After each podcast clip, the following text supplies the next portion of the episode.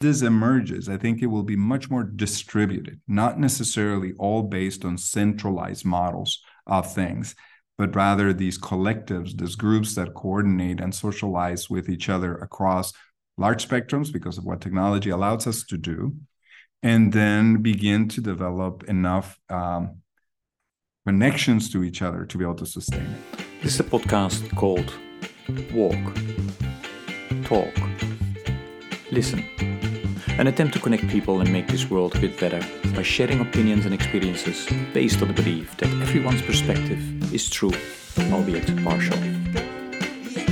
My name is Maurice Blom, and I would like to welcome you to yet another episode of Walk, Talk,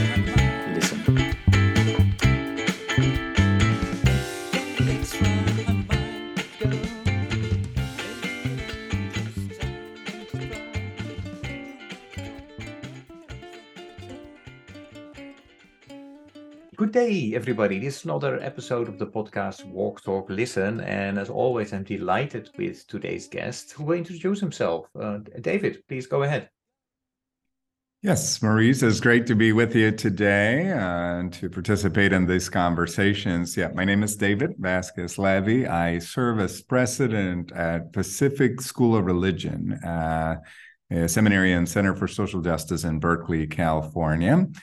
Uh, I'm in terms of my own story, I'm, I've been most of my work and life has been at the intersection of academic community, social change, and faith communities. Mm-hmm. I'm originally uh, from Guatemala uh, uh, and have been in the U.S. most of my adult life. Uh, but um, in many ways, what defines me is I'm a mutt, uh, hybrid, uh, whatever language you want to use, mestizaje. It's a mixture of both uh, religious traditions. Uh, my dad's side of the family was Lutheran, my mom's side of the family Jewish, and I've grown up with both. And I often say I can't choose grandmothers. So both of those uh, communities, traditions are very core to who I am, both in how I live my life, practice my life, what informs my life. Uh, and in this intersection of you know what what is the academic work we do to understand to acquire knowledge to share knowledge to create access uh, and how does that knowledge have an implication right? Like that's a, a core part of what my work is. Uh, and and particular conviction that religious communities have a significant role to play both in the creation of knowledge and practices and in the implementation of that knowledge. Um, and a particular place where that matters to me is around people on the move. Uh, migration has been mm-hmm. part of my own life story. Uh, not only is my family's history shaped by displacement, mobility, migration, uh, the makeup of my family is quite diverse. My children are originally from Ethiopia. My wife's family is Finnish. And so we are uh, really, I joke that our family is connected by love and coffee. You know, coffee is originally from Ethiopia. Yeah. Uh, Guatemala grows the best coffee in the world. I'll argue that with anyone. and Finns drink the yeah. most coffee per capita in the world. more than the du- more than the Dutch. That's, that's, that's... yes, they do. Like every year, you know, when they count. They are I don't know how they count how many cups of coffee people. I, I didn't know that. Per capita. That's great. Hey, David, uh, talking about the move. Um, so, how old were you when when you moved from Guatemala to to the US? I just turned 17, so I okay. uh, grew up in Guatemala uh, during the period of civil war. Mm-hmm. Uh, you know, most all of my upbringing. Uh, some people may be familiar with the narratives of uh, Central America. So Guatemala is in Central America, uh, and like many areas and you know people talk uh, you know we often refer to the cold war. The cold war wasn't cold in uh, latin america and asia. Mm-hmm. you know that's where a lot of the conflicts uh, between these ideologies or at least the way they were perceived of communism and capitalism when in reality it was a proxy war for control. Uh, and but they were fought in, in in in latin america and so i grew up in the middle of that in guatemala. Uh, and then moved uh, right after high school, um, both out of a desire to pursue my own education, but also, you know, just given the conflict within the country and violence against some of our family members, we uh, who were very involved in religious communities around advocating for communities, uh, ended up uh, having to, to to move. Hmm. And do you still have family over there, or or everybody yeah pretty much all of my family uh, you know is uh, i have one brother in florida uh, a few cousins that okay. Uh, you know remained here but uh, most everybody is uh, is in Guatemala. Mm, okay.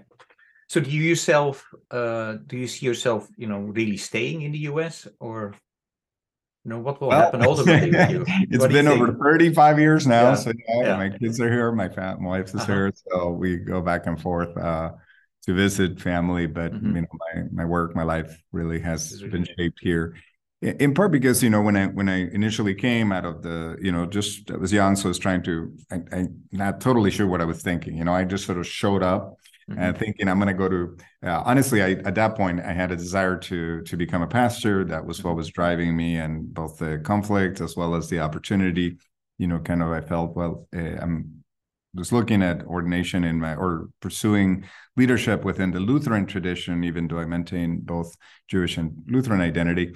And so was trying to figure out where you know where was it that people prepare lutheran pastors? So and then a number of other factors that's how i ended up in the us but my idea originally was to return to guatemala. Uh, but as i got here and became really involved right off the uh, you know early on uh, with immigrant communities here there are now over a million guatemalans living in the us but many other immigrant communities i really kind of found myself uh, called into that work with those who are on the move and display so that I felt I could continue to serve the community best that I am committed to um, is uh, for those of us who are sort of in exile or displaced.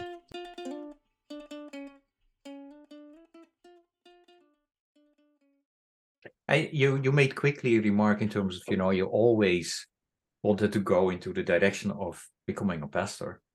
Uh, you know that most most kids i know want to become a soccer player or something you know so so tell me about it. How did that happen? Because was there how old were you when you were thinking like yes this is the direction that i would like to go well you know it's a little unclear i'm i, I never did dream of being a soccer player it was mm-hmm. probably more like you know something with music i was a mm-hmm. you know I studied classical guitar, so probably okay. that was in the book. Yeah. That's the point. I studied computer science early on in my life, mm-hmm. so I did end up doing my undergraduate degree in computer science. So I remember typing.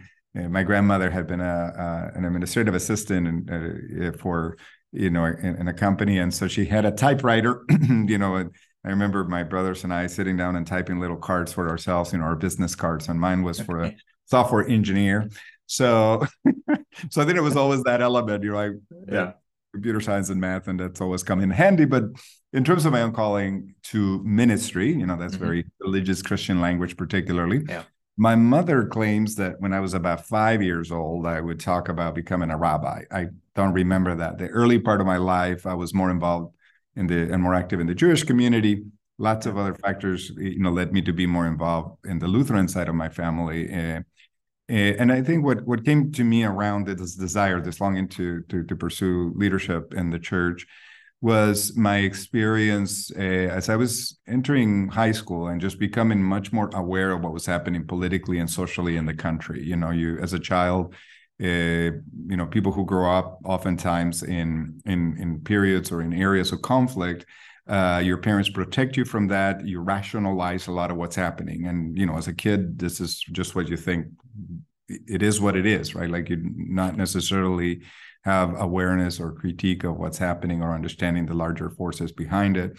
But as you come of as we come of age, you know, and religious traditions mark that coming of age in various ways, it, you begin to to be a, to pay attention to what's happening and become more exposed to uh, what's really happening around you and asking deeper questions. And so, as I was doing that as a teen in middle school, uh, I began to my my grandmother lived in a rural area, and so we would go visit her in that part of Guatemala, uh, area called Zacapa, and that's where a lot of my dad's cousins were pastors. They they mm-hmm. but they were serving in rural communities, many of them fairly remote.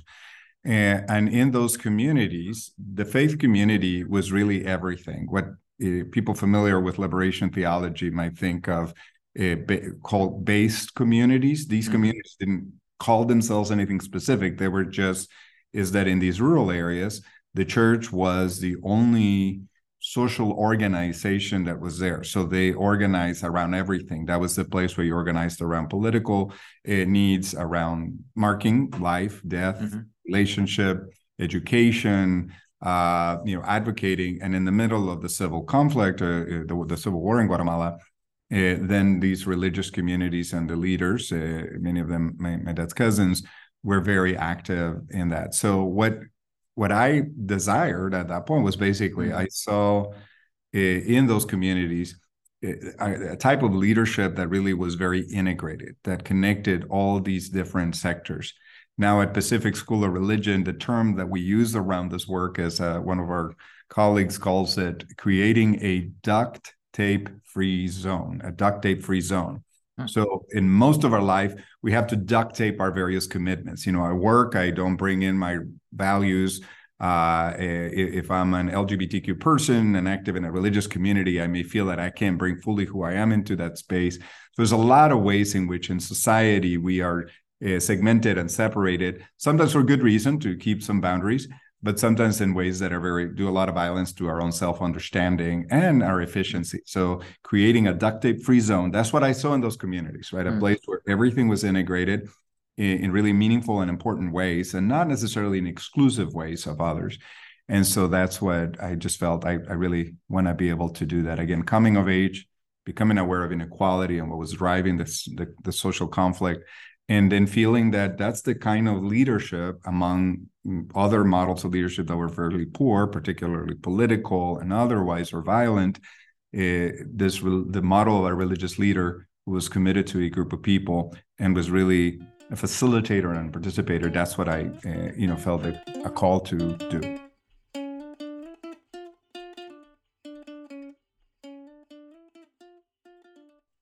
Okay, before I ask you, you know how, you know, after your, um, you know, computer undergrad, uh, you know, how you ultimately ended up at the university.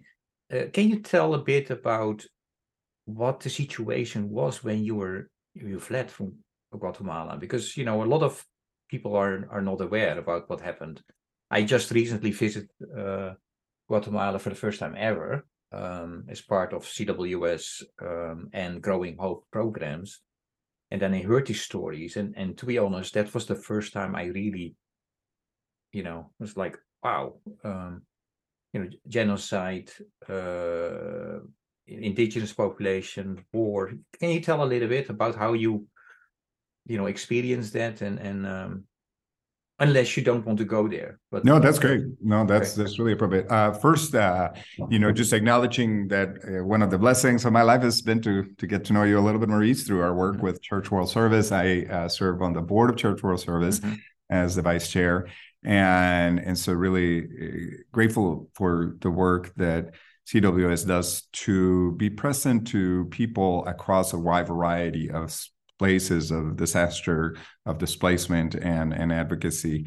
Um, and that need is at an all-time high globally you know with over 100 million people displaced both internally and externally around the world uh, and unprecedented numbers mm-hmm. and much of that displacement today we are becoming increasingly aware of the interconnection between various things that are causing that kind of displacement you know that the environment matters that economic realities matter uh, in Guatemala, like most of Latin America, as I said a little bit before, uh, the Cold War was not cold in those regions. Mm-hmm. So, uh, what was uh, narrated or presented, narratives matter a lot. That's a lot of my commitment is what are the stories we tell ourselves? How do we understand what's happening in the world and how do we articulate it and organize it? Mm-hmm. So, the way we articulate the, the, the narrative of the Cold War was a conflict between communism and capitalism uh, with that very divisive narrative, then movements across the world, uh, particularly in the Southern Hemisphere, that were basically following independence in many of these regions or the end of one version of colonialism, mm-hmm. you know, by shifting to a market-driven colonialism of a different sort.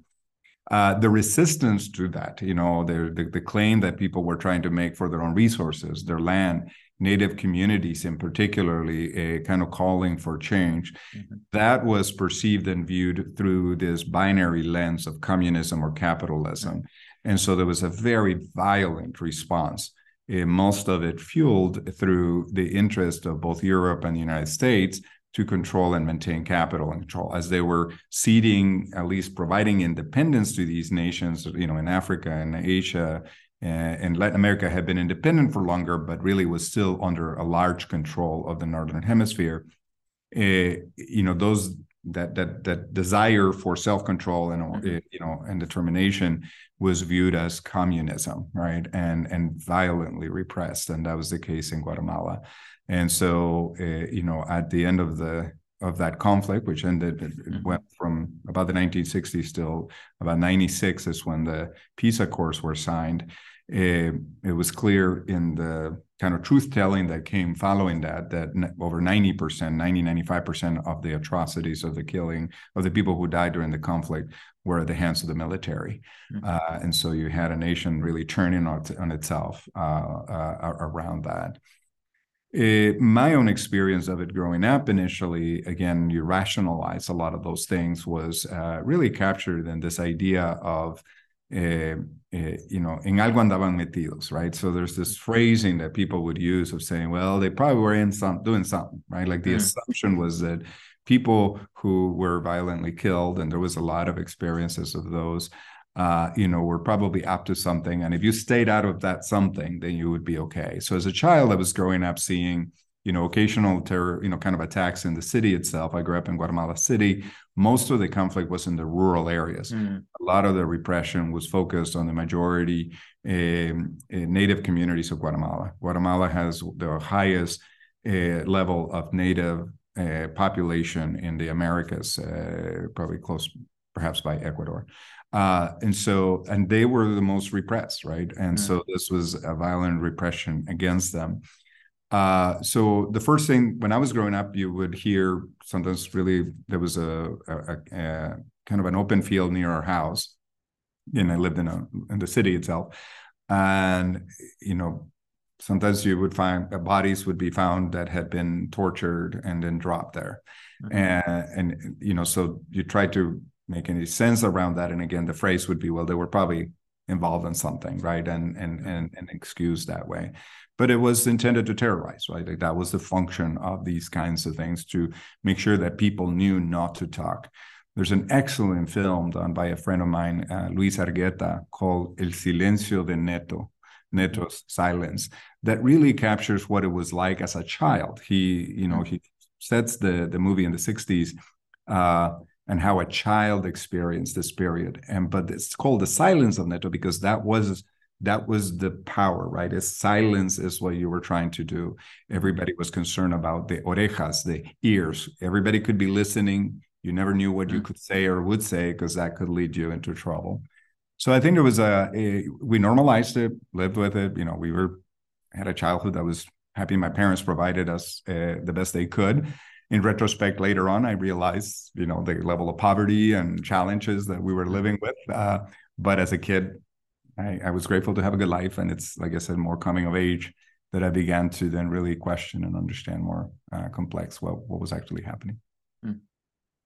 thanks for for sharing that uh, david um, yeah, maybe one last thing uh, yeah. in terms of the precipitating events, right? For my own decision to mm-hmm. migrate, mm-hmm. and uh, four of us, uh, there were eight in my family, eight, eight siblings, and so four of us, both uh, males, there were more males, but four of us left during that period of time. Uh, mm-hmm. One of my dad's cousins, uh, who was one of these pastors in the rural areas, had been killed.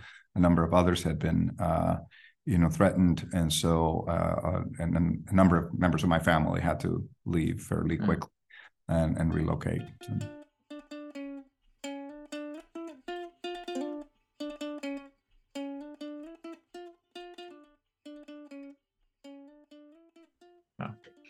Um, so why why did not everybody uh, go? Do you think? What, what was the what was the yeah, what were the main issues when for this decision? I'm fascinated by that question always because you know my parents, and uh, maybe I told you that story right in Indonesia after, you know, the World War was over. Um, you know, my parents had to choose either they become Indonesians, be part of building up Indonesia, or they go back to a country they had never really lived in. Uh, but they are they were Dutch citizens. So my my parents had an argument. My father wanted to stay, my mom wanted to go, and as a result, my life started in the Netherlands and not in Indonesia, right? So Hmm. so um, yeah, so I'm always fascinated by those moments. Yeah. Um, Yeah. Well, you know, the, there's a text in the Bible, you know, a wandering Aramean was my ancestor. You know, it's, it's a reference to uh, Abraham and the idea that, you know, people are often on the move. It, it is the Mhm. history of humanity in so many ways. Uh, I, I think at this time when we have so many people on the move, uh, I, I think part of it is the lack of recognition actually that we you know humans have the idea of settling in one particular place building and all those things that you know it's not necessarily the only way to be human or to be resident so i think the decisions about individuals moving are complex and and and you're right you, single individual families will split over decisions uh, because you're considering a wide variety of factors so it's never monolithic as to what Mhm. this is the right decision or that is um, I think you know for my parents, uh, there was really you know they they had made their lives. They you know my my dad was uh, uh, his his mother had been um, illiterate and you know but she was remarkable in helping her family move out of extreme poverty. Uh, to the point that my dad was able to go to university eventually in his life. He graduated much later in his 40s from law school. Uh, well, he already had kids, but uh, by that point, he was really committed to environmental law, and that's what he was working on. So there was no way he was going to leave. And at that point in his life, you know, uh, by the time I, I left, he was in his 50s. Uh, you know, relocating, starting life anew, not knowing the language, all those things wasn't going to be something he he he was going to do. Uh, so I think for my parents, it was important to stay. And then I had younger siblings that were just too young to mm-hmm. to go on their own. So really, I, I had just you know the ones the ones of us who left were the ones who were uh, right in our teenage late teenage years. You know, right out of high school. A couple of my brothers were in university, and and so I think in part it was just more the we were the most vulnerable, right, as males mm-hmm. in in in the uh, not not the most vulnerable, but likely, you know, uh, my my sister was very very young. She had, had been born just a couple years before, um, and then some of my older siblings were already established. They already were working, and they had their families, so they weren't going to try to to relocate. So I think it was the four of us who were single, younger, uh, that that both uh, had enough naivete, which is what it requires to migrate. you never know what you're actually going to go face. I mean, I had no money. I didn't know any English. I was like, I'm just going to go, right? And in my mind, I'm thinking, I'm just going to go, you know, serve the Lord and be prepared to be a pastor.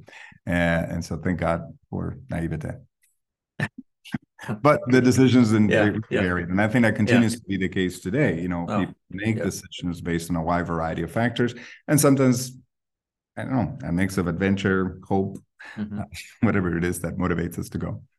Great. No, th- thanks. Let us make a jump then, you know, when you on your path, you know, studying and then how you end ultimately ended uh, up at, at this university. So can you kind of give us a summarized version of that journey? Definitely. So yeah, so I serve as president of Pacific School of Religion. We were in Mhm. Berkeley. So uh, when I told my kids, uh, they were young at the time, that I was going to become president of a seminary, Mhm. my youngest said, uh, "Why does a cemetery need a president?" so I do got to explain what a seminary is, right? So seminary is the word we use for institution, educational institutions that prepare traditionally have prepared clergy, uh, uh, you know, so pastors and religious leaders. Uh, PSR has done that for over 156 years. is the oldest seminary west of the Mississippi.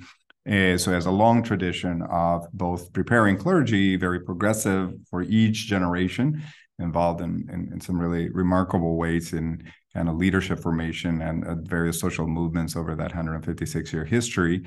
Uh, but also a more expansive understanding of spiritually rooted leaders. So it also prepares people in other areas. So it, it, it, in, in many ways, it feels like the right path to me. Like I'm in, in, in retrospect, I can see, you know, I've been preparing and, and, and lead, you know, to, to, for this role in, in many ways, but it, I would not, that's, this is not what I set out to do. Right. Again, initially, my desire was then to be a religious leader within a community, return to Guatemala, uh, when I got here, uh, you know, my, my dad was very anxious about me becoming a pastor. You know, again, what he had seen was a lot of hardship on his cousins' lives and then, you know, even danger. And so uh, he insisted that I uh, do something when I first arrived here that came with dental, you know. and so he wanted to make sure that there was whatever I would do would pay the bills, right? And, and so my roommate in college, who was from Nepal, uh, loved theater, but he was doing chemistry as a major. I wanted to do theology, so I took lots of theology courses and religion courses, but I was doing computer science and math. And so he always joked, he said, you know, you and I have to have our immigrant majors, right? Like this is the immigrant majors you have that, you know, just make sure you can uh, have a secure job, provide for your family, and uh, it'll do those things. So, uh, so I because I had facility with computers and with math and without English, that just worked out a lot better initially until I figured it out. Uh, but then after that, I did pursue theological mm-hmm. education. So I, I went to seminary in Chicago. Uh, and then while I was there, I just continued throughout this whole time. I became just increasingly aware of people on the move, of uh, the connections between these religious communities, uh, being in an academic community, trying to understand more fully what it is that we are seeking to do, but connecting that knowledge to the practice of social change became just very early on this kind of three part element. So various opportunities came up. I uh, finished my uh, master's program in Germany at the University of Munich, uh, where I was focusing on displacement of uh, Roma people as well as uh, uh, Turkish families that had relocated after the war to rebuild Germany, but mm. were very displaced still within the society. Uh, I then did my uh, a, a, year in Canada working with the Lutheran Refugee Committee, uh, and that was uh, really, again, became really central for me the work of refugee resettlement, of working with immigrant communities. And throughout that whole time, I kept paying attention to the narratives, the stories that we tell ourselves, how people were understanding themselves mm-hmm. as immigrants, as people on the move, and what the dominant narrative was about how they were perceived. You know, and and then I started to really notice, of course, that this was, and especially just working in in, in um, Canada, I worked primarily with uh, Guatemalan and Salvadorian uh, refugees who were coming into Canada at the time. This was in the early 90s. Mm. And um, what I noticed is the way that the sacred text functioned for them, right? So their experience of displacement, uh, of conflict, of having to move, shaped the way they read sacred texts, the Bible mm. and scriptures, right? And the other way around their understanding of the Bible shaped the way they understood themselves. So, in a culture that perceived them uh, in the US and to a lesser extent in Canada, but still as the kind of stereotypes of immigrants, you know, the counter narrative they held for themselves was the stories of people on the move in the Bible, right? And that's what helped them have a self orienting understanding that was important. So, that just really was where these things kept coming together for me. Um, you know, a lot of things are very much just happenstance. I met my wife in uh, mm-hmm. Chicago at the grad school. so we started doing all these moves together. Uh, and then when she wanted to do her PhD and return, uh, she decided to come back to the US to do that. So we moved to Cincinnati, where she did her PhD at Hebrew Union College at rabbinical school. And after um, that, I served the congregation there. I did computer work for a year, then served mm-hmm. the congregation. And then once she graduated, there's you know fewer jobs for clergy for uh, for professors and for clergy. So we thought we'll follow her. So we ended up in Northeast Iowa at a college, Luther College. I, yeah. there was an opportunity there for me to work. So I spent 14 years. Uh, that really was my entry. What did she study? Sorry. Uh, my wife did Hebrew Bible and Judaism. Okay. Okay. okay. Uh, yeah, hmm. Uh, study. So that's how we ended up in Northeast Iowa, and mm-hmm. I worked in the school for 14 years. Uh, uh, doing campus ministry. Again, this intersection as well of connecting the areas of strength of the school with social change and religious communities. And and I while I was there, there was a massive immigration raid mm-hmm. that destroyed a, a, a, nearby town, Postville, uh, Iowa. At the time, was the largest uh, single site raid in the country's history. Mm-hmm. And for three years, I was involved in the response to that raid. And, and and anyway, all of that work and that interconnection when PSR, the school I'm at now, was looking for a new precedent and really kind of living more fully into this direction of that intersection of the academic work, religious communities, and social change. Uh, they approached me uh, for the position, and mm-hmm. you know, been here for eight and a half years.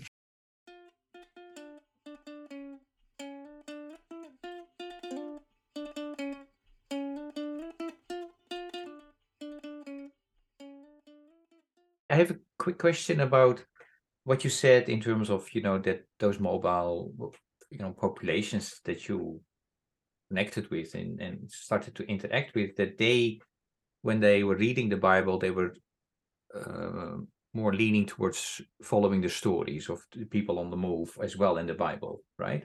It, is that the same for you? You know?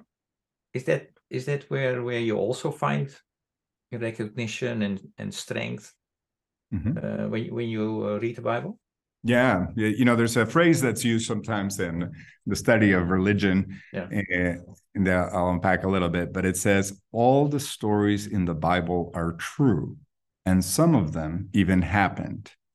So the quip there is to say that the the truth of sacred texts is not necessarily in their historicity. So I don't have to, you know, get on a argument as to whether God created the heavens and the earth in exactly seven 24 hour periods. Like that's irrelevant. It was irrelevant to the people who told these stories. These are these are narratives that are imaginative about all kinds of things. Most of those narratives are about people on the move. They're people, whatever happens to people when they're on the move. Now, that's not particular to only Christianity. Most religious traditions, narratives are about people on the move. You know, the Hajj, which is one of the core principles, pillars of Islam, is about retracing the journey uh, uh, of the Prophet Muhammad out of exile, right? Or uh, the this, you know, in in Buddhism, the Siddhartha, Prince Siddhartha that becomes the Buddha, begins that by a migration. Basically, he leaves the confines of his castle or his palace and then walks literally around all of the territory to understand and be exposed to the realities of aging, of sickness, of life. And that's what transforms his own experience and his path to enlightenment. It, the very language of religious communities, it's a path to enlightenment. The early Christian movement was called the way, right? A movement, a transition, a journey. The Passover journey, you know, in, in the Jewish community is about Exodus. Um, so yeah, definitely for me, uh, you know sacred texts are, are, just I'm, I'm i'm fascinated by narrative. I'm a preacher. That's actually my area of study is uh, homiletics is the word about preaching. Mm. i'm interested in the way we think about stories and narratives. Uh, and I'll say something about that later in terms of the, the role of narratives in in, in, in change in social change. But um, you know at different periods of my own life uh, uh you know growing up in guatemala uh, in a jewish community you know it was critically important to understand the traditions of the community what what is it what are the patterns that have helped that community stay together have an identity maintain that identity through lots of periods of displacement the history of my family on that side was several displacements right that meant we knew little about them specifically but then these texts these stories these narratives become really significant um, and they're fascinating to me. I just mm-hmm. spent a couple of days in El Paso, where there's been a lot of, uh, you know, it's, it's been sort of uh, the symptoms of what's happening more globally around immigration, right? That's not really the border is really just a symptom of really the policies both internally within the U.S. as well the U.S.-Mexico border, as well as globally in other places. But you know, spending time there, and and uh, I was uh, leading some keynote discussions, and I invited people to focus on the Book of Exodus, and you know the we we were meeting with folks who are displaced right now. Um, there was an image that I shared that was uh, went viral last week of a child in a suitcase being pushed across the river, you know, by by their families. This tiny little baby in a suitcase. Again, all the stories in the Bible are true. Some of them even happen, right? When a person who's being told that they are illegal that they're supposedly threat to the society, that they don't have a right to be in this place, reads a sacred text that has a child moving. When one of the people I did a Bible study with uh, in an immigrant community was undocumented, said Moisés fue el primer mojado. Moses was the first wetback, right? Because he crossed the river against the law that separated the oppression he experienced on one side from the opportunity that was on the other. And he did this against the law, right? Hmm. But it, that whole text captures all kinds, carries an ability to to to give us some imagination about how else do we imagine ourselves. So as an immigrant who's in this situation, to find yourself reading a text that you care deeply about, the sacred text, and seeing yourself, your children, uh, trying to think about what is it that I'm trying to do. I'm in a very different kind of narrative, a very different self understanding than the dominant one.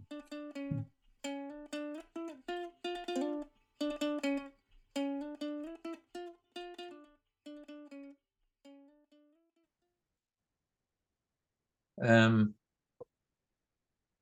yeah, I, I would like us to, to, to make a jump to to uh, you know eight and a half years ago. You you're um, um, yeah you're in charge of of uh, you know this big institution. Looking back at those eight and a half years, what are you most proud of? And looking forward, what keeps you up at night? Or you know, you do you sleep well, David? I'm sleeping better these days.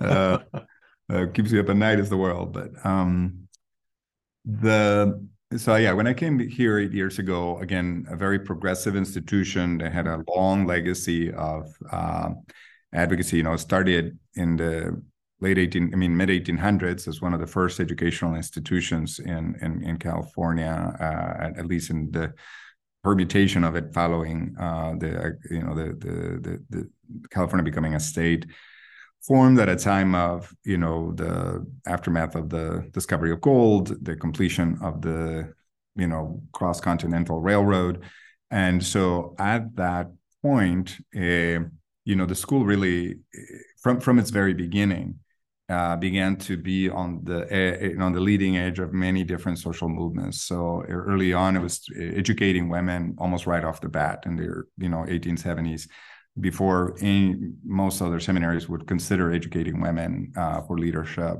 Uh, many of those women became really central in the uh, kind of social activism in, in, in early, years in California. Then um, you know they really advocated for a, you know during the Chinese Exclusionary Act, the school focused a lot of their education on educating Asian and Chinese uh, descent individuals and providing leadership to those communities that were being shaped here as they sought to establish. Anyway, that kept going throughout every generation. Uh, LGBTQ inclusion became an, an important element of the community in the 1950s, well before even the way we understand uh, that reality, um, uh, you know, was already taking place, and that led to the school being uh, the place where a lot of the very early LGBTQ people who are out in in various mainline denominations being trained here. So the school had that legacy when I came in in and a half years ago, but it was also at a time of trying to reimagine itself for a new period, and it was facing the challenges that uh, seminaries sit at an intersection. This is what keeps me up at night between two systems in major disruption higher education and religious communities. Hmm. And as I was coming into this place, you know, part of what we needed to do is sort of understand what is it and how are we responding to this? You know, not just the preservation of what has been, even the glory days of this place needed to be really re examined. We had to do what most immigrants have to do. You know, when you're an immigrant, you're having to decide what of your past are you going to bring into this new place mm. and, and, and whatever are you going to embrace and, and and and discover anew in this community the reality is you'll never be happy eh, with either one or the other fully. You cannot remain just who you have been and, and succeed and neither can you just completely adapt. It's just not really doable and maintain integrity with who you are. So that was the work we needed to do to to examine and understand what of these legacies is important to carry on and what what, what will be new. Uh, early on, then we went through lots of different processes of, uh, of discussion, uh, planning, strategic planning, discussions, understanding our, our, our, network and our stakeholders, and expanding those. And I focus my work, on this is what probably I'm most proud, proud of, is to identify our work as needing to be transformed through the people, the program, and the place of PSR. Mm. So that was the way we organized the work of transformation that needed to happen. The people of PSR had to change. Well, we were a very progressive institution. We were a predominantly white institution. Mm. So over the time I have been here, we have become a majority people of color community. Now that's happening in some institutions in the student body just because of demographic shifts but not necessarily in the area in, in areas of administration, mm-hmm. faculty, and staff. For us, the entire institution has become majority people of color. Almost my entire executive team are all people of color.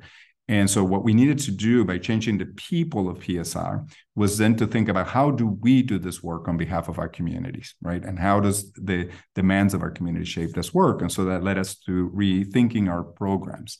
Mm. You know, we are a graduate educational program, a three-year master's.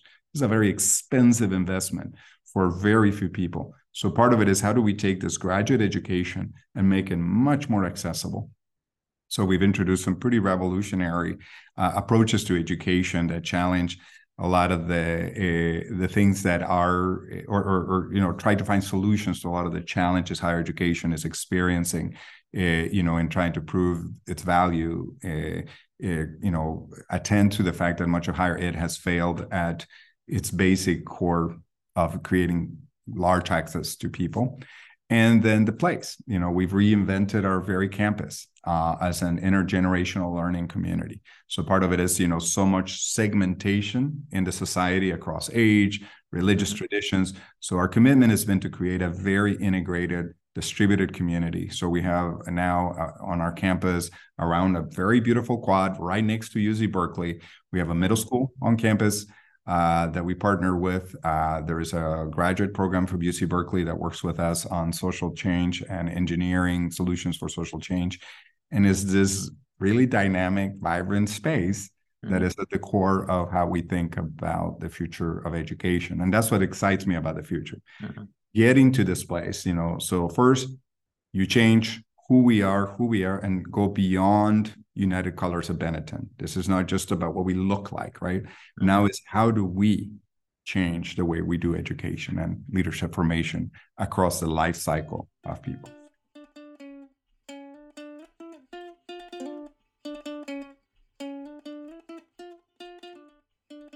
And so that's something for the next eight and a half years Definitely, yeah. We uh, have a you know a really ambitious uh, kind of agenda. You know, the next 15 years in in, in the world uh, of this intersection of higher education or religious communities will be really quite significant. Mm-hmm.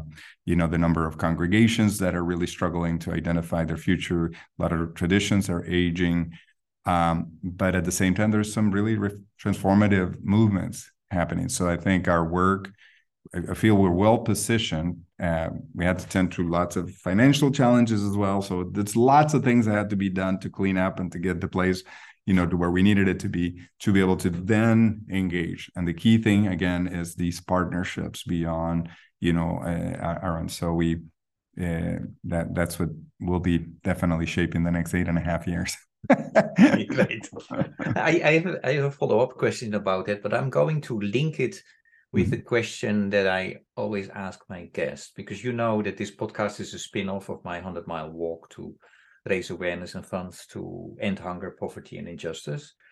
Um, and, you know, when I was walking, I often talked with co walkers about you know what's the meaning of life? Um, when why am i for god's sake walking? You know um, but then one topic was also about uh, what is happening with religion and spirituality and especially with the younger generation. So then my question is always what do you see happening among youth the younger generation and religion and spirituality? And i would like to link that with a question for you is why should some of those young people come to you, your school of religion? Uh, for the last part, my hope is we can go to them and that together we can co-create what the uh-huh. future of religion and faith should be about. Uh-huh.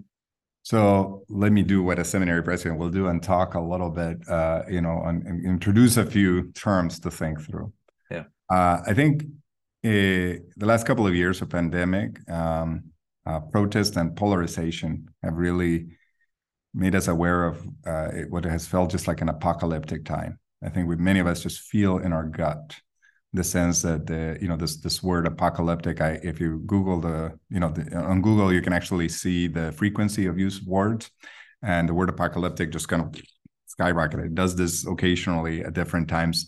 Uh, you know whether it's the you know in movies all these different kind of you can watch the stories we're telling right? It's all these uh, you know the most popular things is hunger games it's all these different things that really mm-hmm. lead to this time of very uh, post-apocalyptic kind of images of the world.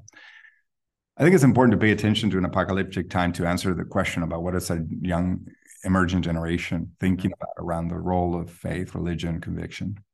Uh, and and to pay attention to what the word actually means. So you know in in popular uh, I, you know, images is about the end of the world, right? That mm-hmm. to the extent that people use the term apocalyptic, it actually comes from a Greek word that means revelation, right? To that's why the book of Revelation at the end of the Bible is from this word apocalyptic. It means to pull the curtain. The last couple of years, in particular, have really pulled the curtain whether it's the death of George Floyd, the murder of George Floyd, uh, the environmental awareness, we have become clearly aware of the legacies of inequality in this nation. There's a massive amount of reckoning that's happening. We're getting a similar pushback against that awareness, right? But the curtain's being pulled on our interconnectedness to one another as well. So the critical thing about the word apocalyptic in religious traditions, particularly in the Christian tradition, is that you pay attention to what's being revealed right? What's becoming obvious or evident. But you also pay attention in religious terms to what God is revealing, what God is up to in this moment. That's the place where I'm paying attention, right? I'm both recognizing the importance of naming what is broken, what needs to be addressed, and the inequality. All these things have to be stared straight in the face, and we need to think about addressing them. But we also then need to be attentive to what else is emerging. So, what I'm seeing also being revealed is a collective desire on the part of young people and others to see a different way of being mm-hmm. you know to to imagine to assess value differently than we may have uh, previously. The importance of purpose and meaning to want to take. Now they're not necessarily running then to establish religious traditions or any other things that the last generation put into place or disassemble right? So we had a generation that was kind of the builders. They put things together, they established institutions, they did all this stuff. The next generation just kind of threw everything, you know, and, and kind of fought against it and revolutionized everything while becoming very established and basically keeping what was there. A young generation is now back into this desire to certainly be critical. I think we what's beginning to emerge. It's not there yet, and it's only in certain places is a desire to build something new. What excites me, what I see, uh, and, and connected to religion specifically, we're working at PSR on create uh, on create utilizing technology to facilitate a more distributed network of community of learning, so that we're not just a teaching institution. You know, we know how to do leadership, so we're going to teach it to you, but rather a learning network where people are in various locations identifying what leadership is working for them. How is it working? We can teach and learn together in community and center the voices of a diverse emerging generation. So what we're seeing in the diverse emerging generation eh, and we see it, you know, in our work at Church World Service, a vast number of young people that are working in these not-for-profit institutions and the social change agencies who want to see something different um, at times, it gets expressed in that um, urgency that you know for a manager is a little difficult because it's like you know change takes time. Uh, and so I think the opportunity is to provide uh, within religious communities. The word religion is about binding, about connecting, about obligation to one another, is to be able to do that. So what I see emerging in a young generation is a desire for it, not always clarity as to what shape it will take, but what as this emerges, I think it will be much more distributed, not necessarily all based on centralized models of things, but rather these collectives, these groups that coordinate and socialize with each other across large spectrums because of what technology allows us to do, and then begin to develop enough um, connections to each other to be able to sustain it.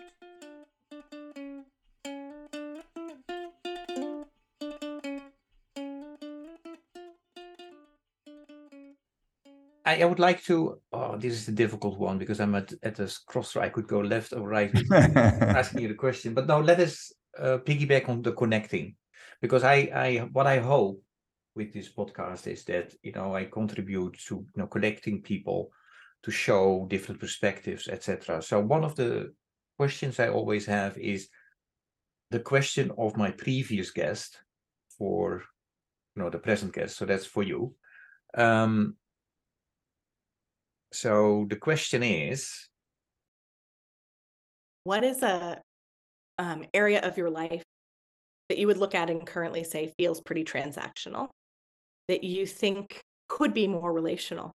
Um, and what would it look like if it was more relational? And how might you start to move it in that direction? It's never a binary, um, it's never an all or nothing. And we need some transactions in our life just to make things a little easier and more manageable. When I first started talking about relationality as an ethic, one of my dear colleagues said to me, "Oh, I don't want I don't want to do that with you. I don't want to do that work. I don't want I can't imagine having to have a relationship with everything. It's exhausting." And she's kind of right. You know, it can be unwieldy.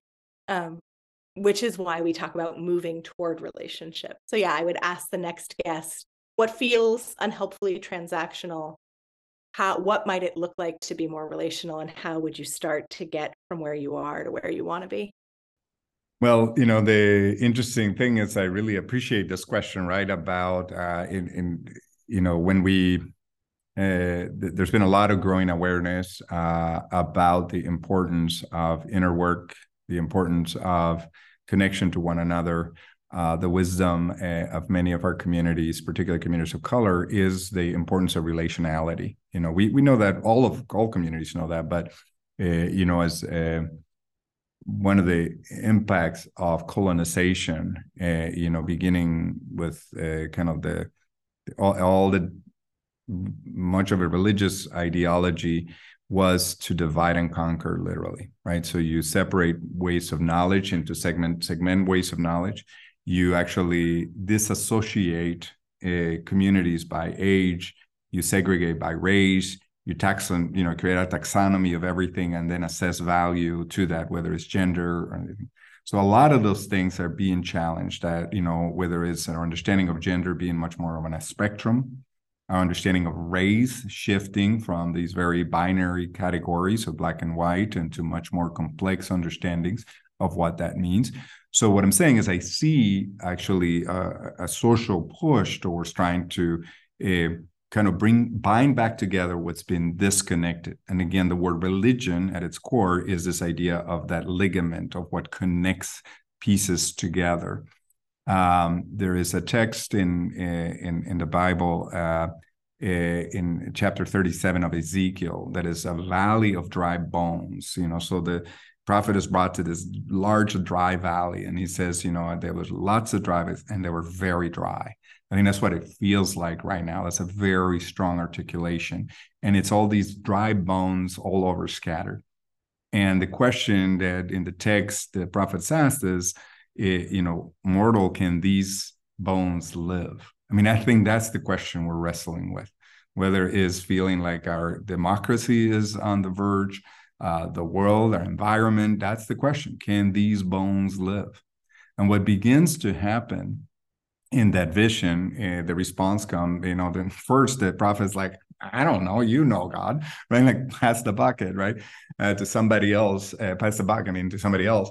So um, then what happens is you know is they'll prophesy to these bones. And then you have this image that's been really beautifully captured in this african american uh, you know uh, spiritual about the knee bone is connected to the shin bone the shin bone is connected. So it's ligaments begin to build around this.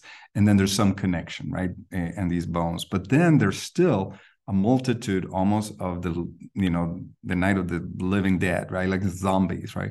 And then it says prophesied and from the four winds this wind will come and then they will come alive.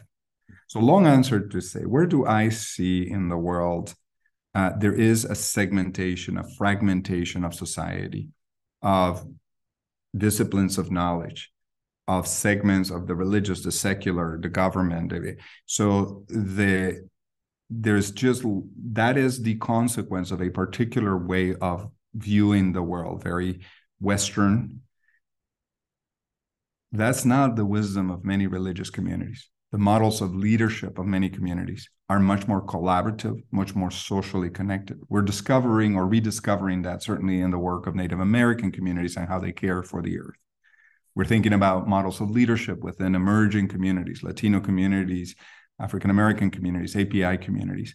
So the opportunity is for us to really rethink our roles around how things can be brought back together, this ligaments connected, and that new life can be breathed, breath can come into these organizations and institutions.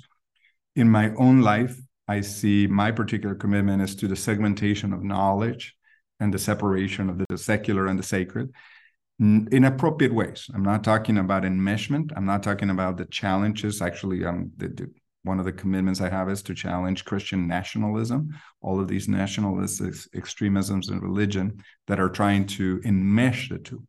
So it's not about enmeshing the two, but it's creating again these spaces of connection, these duct tape free zones where people can uh, both appreciatively and critically engage all aspects of who they are your question for the next guest?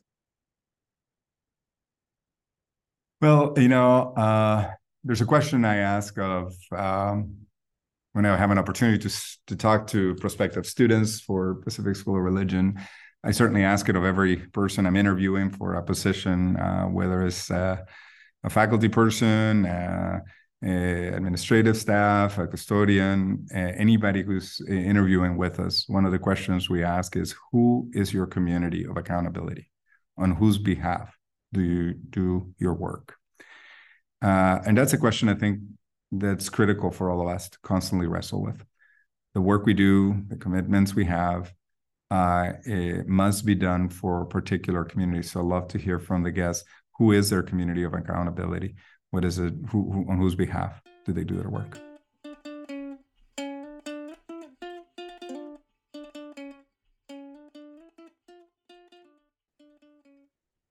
Right. Um, uh, David, you, I mean, you know that I, I feel I'm really passionate about uh, sustainable development goals, not because they are perfect, but you know, just because I like the fact that you know we I think we improved the system in terms of setting goals as a world. It's far from perfect, but at least more people were involved in mm-hmm. developing them. Um, but um, you know, unfortunately, we are not. If we continue like this, we are not going to reach those goals in 2030. Um, and I'm going to combine two questions that I always ask. And and a growing group of people are saying that you know one of the reasons that we are not reaching those sustainable development goals uh, is because we did not pay proper attention to the ability, skills, and knowledge that we need as individuals and as community. Um, so they came up with the inner development goals, five goals being, thinking, relating, collaborating, in action. So the question questions actually that I have for you is one is what do you would like my listeners uh, to know about the Sustainable Development Goals? Mm-hmm. And second is, what are your thoughts about the inner development goals? Mm-hmm. Yeah. So, uh, you're probably familiar with the, with how the a GDP, the gross domestic product, came about. You know, uh, humans would count the wealth of a nation based on the king's coffers. You know, that's how you know the wealth of a of a state or the power of a of a kingdom. Eventually, uh, uh, we were trying to figure out ways to measure the wealth and well-being of a state based on you know not just what the king had but everybody and what was produced. And so one measure of success and well-being became the gross domestic product we still use that significantly. But as you know we are beginning to recognize that that is not a very good indicator of the well-being of the people of a kingdom of a nation of a state. Uh, that that really is only one of the measures and actually can vary, especially in late state capitalism, is not a very good measure of the well-being of the people within that community. Uh, because we have separated wealth and the means of production to get very communist here with you know some understanding of this we've separated those things so yes there is definitely a need mm-hmm. to integrate and to figure out what we measure. It it is valuable, I think, in the you know the the the, the development goals to to identify set goals and, and try to measure more than just the gross domestic product right mm-hmm. figure out how those would advance i do think that some of that uh, you know uh, that inner development goals are uh, one significant way to try to articulate those things um, and i think the the opportunity is to ensure that we that those that that inner work or that inner development does not then also give in to this very individualistic sense of self and my truth myself and that idea you know that very individualized. Sense mm-hmm. of people because then it, it just repeats the same model that we have done around economics by commoditizing and personalizing and making choice the top priority in our lives right? Uh, the opportunity to have that individual choice and, and ability. So in our work at PSR, when I, eh, you know, after I ask students or prospective students what their community accountability is, I say what I commit to as the president of PSR is to do three things in our work that the student will have, that we will blow your mind, embolden your heart, and strengthen your hands. That's our work in its core. So to blow your mind is the need to take the issues we care deeply about and put them into a much larger whole. When it comes to social change, mm-hmm. have direct service, which we can be good at, food pantries, things like that. We then sometimes some of us feel called to organizing a little better so we can provide more at scale that direct service and manage organizations. The next level we move to is policy because at some point we realize that we're kind of really dealing with the babies here at the end and we got to figure out who's throwing them in the river, right? So we move out to policy. All those levels of change are greatly significant.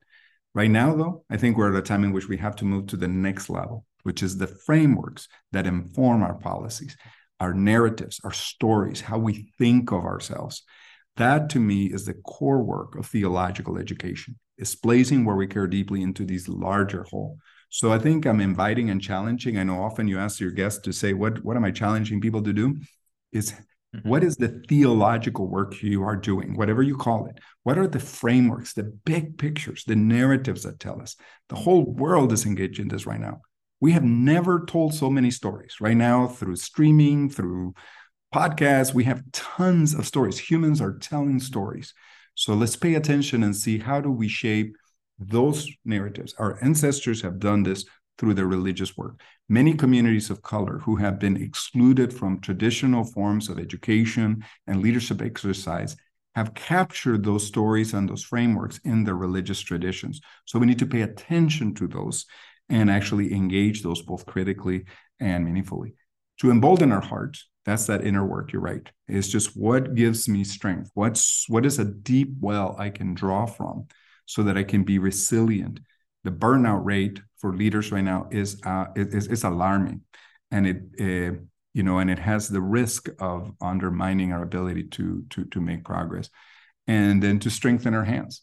We do need to develop skills, uh, new skills and abilities, practices. Uh, religious traditions have been very focused on practices. I mentioned at the beginning, in the Jewish tradition that I was shaped in, uh, it was these narratives, these stories, and these practices that sustain a people from generations of persecution and displacement.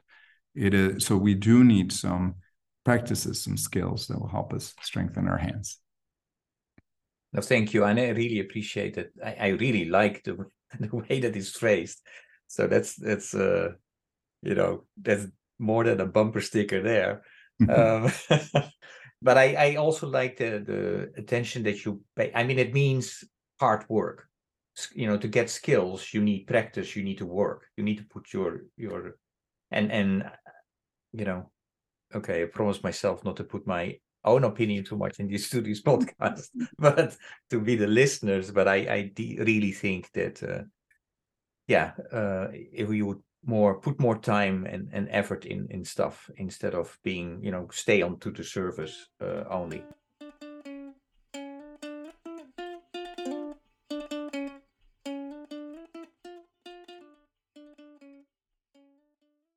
Hey, David, I would I still have a couple of questions, but I would like to put this more in a rapid fire because because um you know time is is uh, catching up on us. Um, are you ready for some quick answers? Let's do it. Okay, let me look at my uh, list to see what I interviewing really like to. You're interviewing a preacher. Come on, you're not going to get short answers. Well, we'll try. okay, if you know, music is very important to me, so I always ask question about music as well. If I would ask you to mention a piece of music or a song um, that embodies, for a big part, who David is, who what you are about, which song or piece of music would it be, and why? Mercedes Sosa's, uh, who's an Argentinian singer, Solo le pido a Dios. I, I ask only of God. That's, uh, uh, uh, I'll just try to translate at least one of the verses. Basically, I ask only of God that I am not unmoved by suffering, that the dryness of death will not find me empty and alone without having done what was needed. Uh, there's a line in the song as well uh, where she very powerfully uh, talks about, or uh, you know, she goes through and say that I may not be unmoved by suffering, by deception, by war, this monster that tramples uh, the you know the uh, the humble, uh, and so that captures my life. I, I, I that's what I ask of God that I not be unmoved by the suffering of the world, and that I live to do what I can. and, and I don't know if you are aware, but for the listeners who are, are might also not be aware, you know, we have made a, a playlist uh, on Spotify. Uh, if you search for hashtag Walk Talk Listen, you see all the songs that uh, are picked by my guests, and I, I think it's really awesome to to look at the to listen to a wide variety of of, of songs. Um, David Steve Hartman of CBS in the US examines how one simple act of kindness creates a ripple effect. Um, I have two questions to you about this. One is, what do you think about you know the potential uh, rippling effect of a simple act of kindness? And second is, um, if I would ask you right now on the spot to commit to one simple act of kindness for you know within this week, uh, what would you do? Um, I, I definitely think that um, you know the it, uh, kindness uh, and the actions uh, that we do have repercussions in people's lives. I know some of your previous guests have talked about just looking back at the lives their own or the lives of many people who have transformed the world has often begun by a, a single uh, kindness, uh, recognizing somebody's voice or leadership, uh, and encouragement, uh, support that then people try to pay back afterwards. I certainly have seen that in the uh, you know the students who come to us were incredibly transformative individuals and many of them because of the way our education is shaped part of your application is actually trying to articulate your own sense of call right? Like what is it that has shaped your desire? And again this who your community of accountability is so i definitely think that that's really critical um, especially if it's combined with systemic realities right? That's always the risk is anything that gets too individualized too you know needs to be kind of complemented with that systemic reality. Uh, if i were to do an act of kindness this week uh, uh, i'm about to go into our commencement. Uh, the act of kindness is uh, going to simply be to try to mirror back to any of our students and others what I see in them and their gift and the possibility and the hope I feel for the world because of who they are and what they have, uh, how they have shaped their life in responding to their call.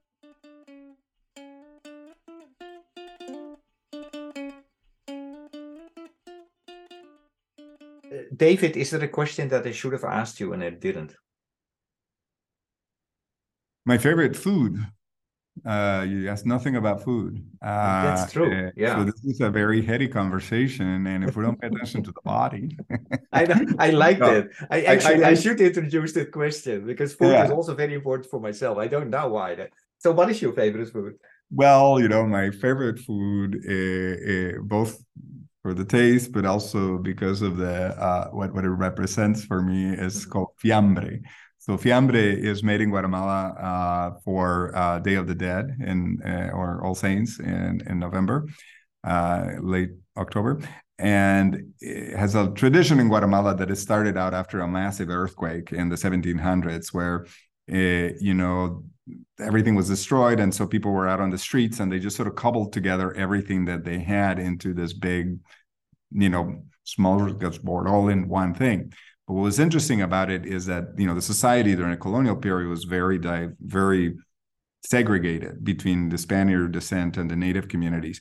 But because of the earthquake, everybody was out on the streets, and there's elements of all the foods from these various communities together. So in a fiambre, uh, for all saints every family has their own version you know they'll put stuff together and what you do traditionally is you go visiting during the day around to everybody and you bring part of your fiambre and you take part of their fiambre and then you keep combining so you end up with this really very large smorgasbord uh-huh. of all these different pickle things together and you uh-huh. have kind of things that are uh, european origin native community origin mm-hmm and that so that's my favorite food in part because it reflects my very dna makeup yeah yeah got it my life commitment and as you get the theme here going is connection relationship yeah.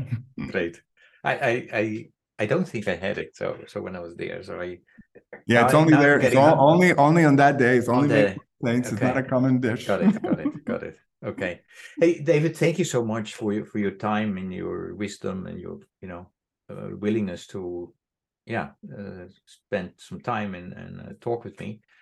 Um, I wish you all the best with everything you do. Um, yeah, thank you so much. Well, thank you.